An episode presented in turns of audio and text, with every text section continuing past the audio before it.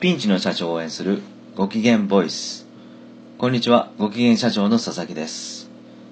損益計算書は5階建て。今日はこんなテーマでお話したいと思います。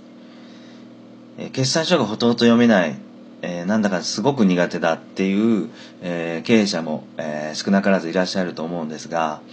今日はですね、損益計算書の利益、ここに注目して、え5階建てのデパートに例えながら、えー話してみたいと思います。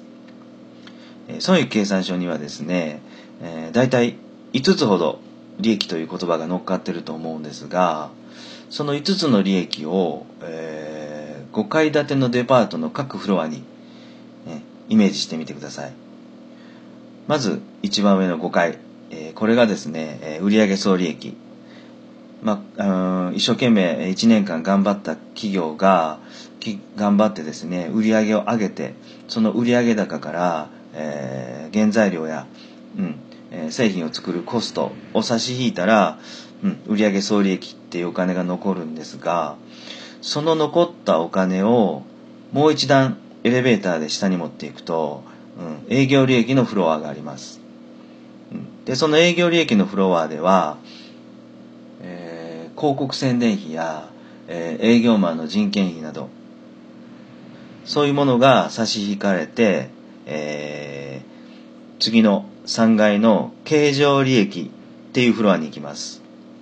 そしてこの経常利益のフロアでは銀行からの借り入れたお金の、うん利息などが差し引かれたり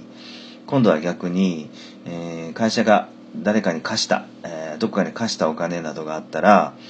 その利息が足されたりします。そこで、えー残ったお金が今度は2階の特別利益というところに下ろされて。でそこではですね、えー例えば、えー不動産固定資産などを売ったり買ったりした、うん、売却益というのが、え発生すると、うん、ここで、え足されたり、え引かれたりします。そして最後1階の部分でですね、えがっつり税金っていうものが引かれて最後の最後に、えー残ったお金が、うん、会社の、うん最終的な利益となってこれがプラスであれば儲けてる会社これがマイナスであれば赤字の会社ということになります。